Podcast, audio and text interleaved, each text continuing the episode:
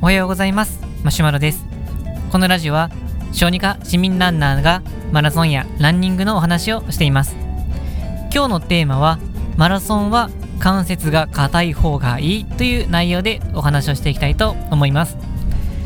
えー、さて皆さん関節は硬い方がいいですか？柔らかい方がいいですか？えっ、ー、とですね、ちょっと前の僕だと、とりあえず聞かれたら関節は柔らかい方がいいんじゃないですかっていうふうに答えてました。まあ、これはま昔から言われてたと思うんですけども、まあ、運動するときに、ま、体が柔らかい方が有利だっていうふうなことがよく言われていて、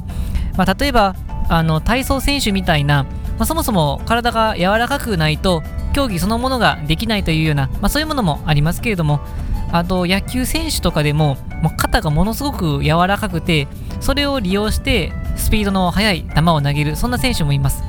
まあ、大谷翔平選手が、えーと、かなり肩が柔らかいようでテレビで一度見たんですけどもちょっと本当にびっくりするぐらい腕が曲がっていって あの気持ち悪いぐらいにあの曲がってたので、まあ、ちょっと気持ち悪いと失礼なんですけれどもこの可動域の広さっていうのが、えー、力強くこう投げるボールを投げるってことにつながって、まあ、それで野球選手にとっては有利っていうことのお話もありました。で、まあ、そういうのを聞いてると、まあ、どのスポーツでも体が柔らかい方が有利なんだっていうようなそういう発想になるのもまあ仕方がないかなと思います。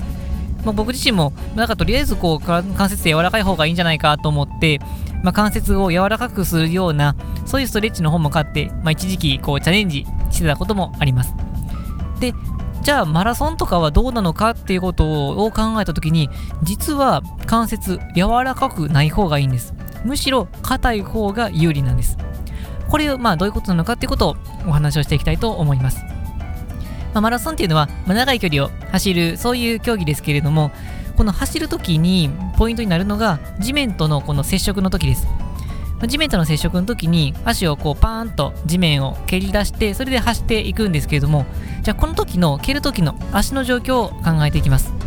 この時に柔らかい方がいいのか硬い方がいいのかっていうことを想像した時に、えーと、例えばですけどこう、まあ、棒を想像していただいて柔らかいふにゃっとした棒でこう地面をつつこうとすると当たり前ですけど柔らかい棒なので全然この地面からの反発をもらえなくなります。一方で鉄の棒のような硬いもので、えーと、地面をポンポンと蹴る、あのー、叩くとその鉄棒の棒やっぱり硬いので地面からの反発を強く受けます。でこのマラソンでは鉄の棒が地面にぶつけた時にもらう反発のようなそういう反発が非常に大事になってきてその反発があるからこそ長距離をこう走っていくことができたりとか推進力になっていきます。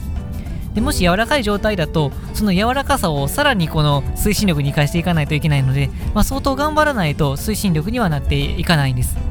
まあ、となると関節が硬い方が柔らかい棒と比べた時の鉄の棒のように地面からの反発をもらいやすくなるので有利になってくるんです。ただ、ここで注意したいのが、あまりにもガチガチだったりすると、まあ、そもそもこう地面からの衝撃を受け止めきれずに、あの関節にダイレクトにダメージが加わると、そもそも関節の故障になってきます。まあ、なので、ある程度の柔軟さを持った上で、ある一定以上硬いっていうのが、まあ、理想的な関節の状態になってくるかなと思います。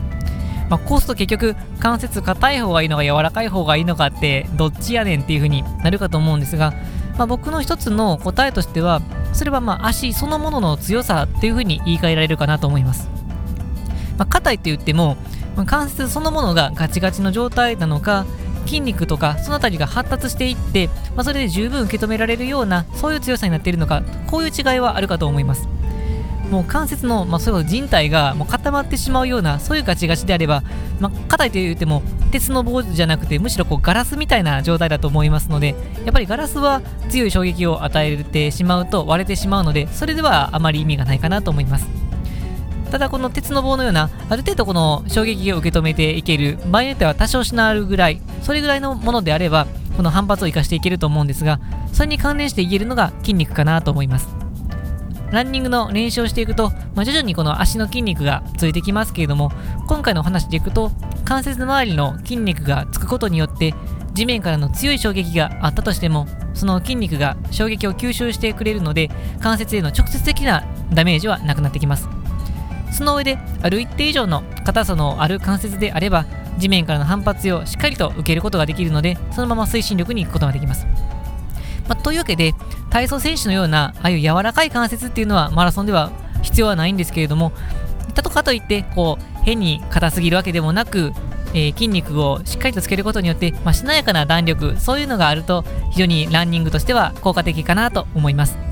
というわけで、えーと、これは個人的にはあの体をや柔らかくするストレッチをしなくてもいいっていう、まあ、免罪符的なところもあって、まあ、それで気に入ってるんですが、まあ、マラソンランナーの人は、まあ、無理に体を柔らかくするそういうストレッチは必要ないと思うんですが、まあ、しっかりと、あのー、足を鍛えていくこれ怪我をしないように鍛えていくこれは大事かと思いますのでその辺りの練習はしっかりとやっていくといいかなというふうに思います。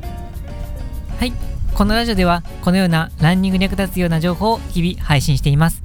また僕自身はブログや Twitter でも情報を配信していますので気になった方は概要欄の URL をチェックしていただけると嬉しいです。